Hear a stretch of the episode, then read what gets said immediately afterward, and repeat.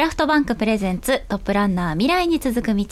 今日のゲストは富山県富山市の株式会社蓬莱社代表取締役社長新井洋平さんです。新井さん引き続きよろしくお願いします。はい。ではですねここからはあの今後新井さんが取り組んでいきたいこと目標などそういったところをお聞きできればなと思うんですがどんなことをお考えでしょうか？そうですね。まああの会社の、まあ、全体としては、まあ、できるだけ長く、まあ、あの持続的に仕事をできればっていうのはあるんですけれども、まあ、あの直近でいきますと、まあえー、ベトナムに事業所を作ったりしてで、まあ、コロナで、えーまあ、しばらく行けてなかったとかいう時期もあって、えーまあ、ちょっと、あのー、うまくできてなかったなっていう部分もあるんで、まあ、これからその海外での仕事とかをちょっと、えー、積極的にやっていきたいなみたいなところはありますね。ベトナムにも拠点があるんですね。はいはい、それは、えっと、最近作られたんでしょうか？2020年に立ち上げました。うん本当にコロナ真っ盛り、まさにっていうの時に、はい、はい、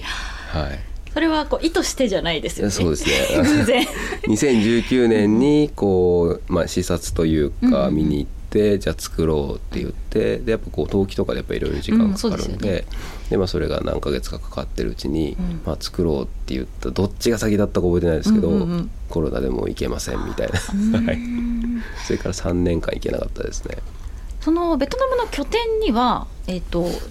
日本の社員の方が行ってらっしゃる感じになるんですか？それとも？えっと、もともとベトナムで働いている日本の方がいらっしゃって、はい、でその方に今社長をお願いしてであとはベトナム人をまあ数名雇って現地の方もはい、っていう感じですね。はい。なんでベトナムだったんですか、まあ、人の紹介というか、まあ、縁があったので、えっとまあ、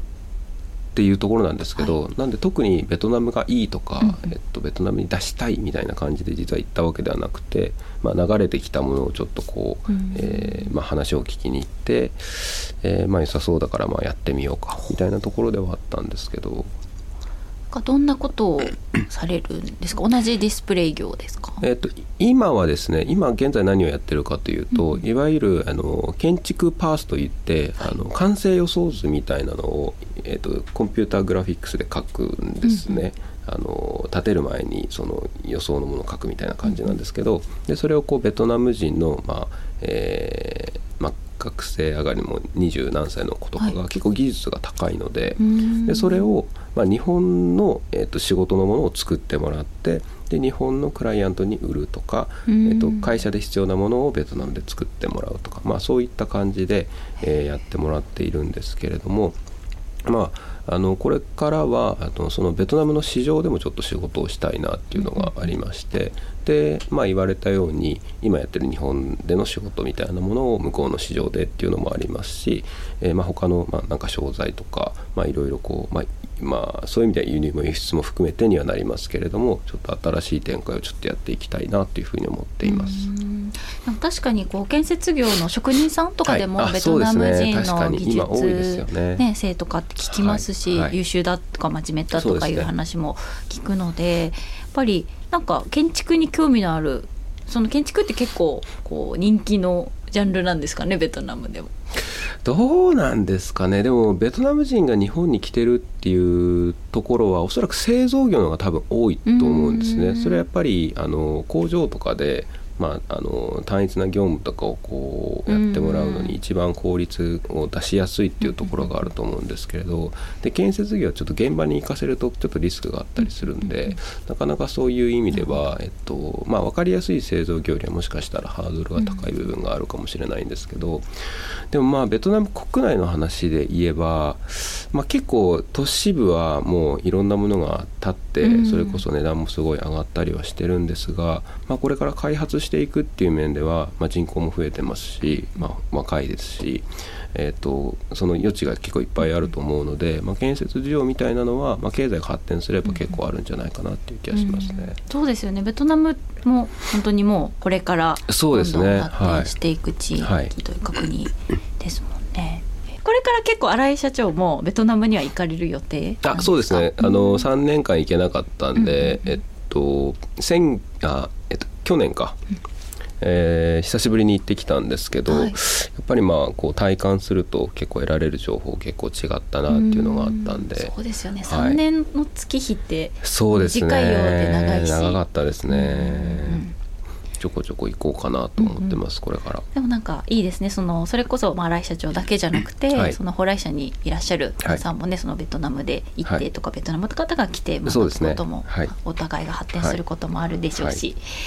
楽しみですね、はい。コロナもねしっかりなくなっまあしっかりというかなくなったわけではないですけど、もう行き来もできるようになりましたし、楽しみです、はい、最後に新井さんからリクエスト曲をはい。お願いしたいなと思うんですが、どんな曲にしましょうか？と山下達郎さんの「スパークル」という曲を、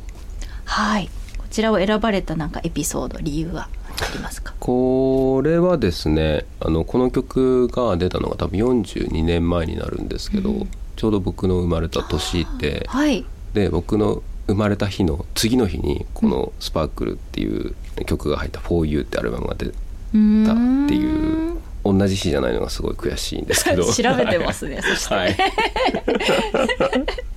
なんでまあで42年前ってやっぱすごい前なんですけど、うんうん。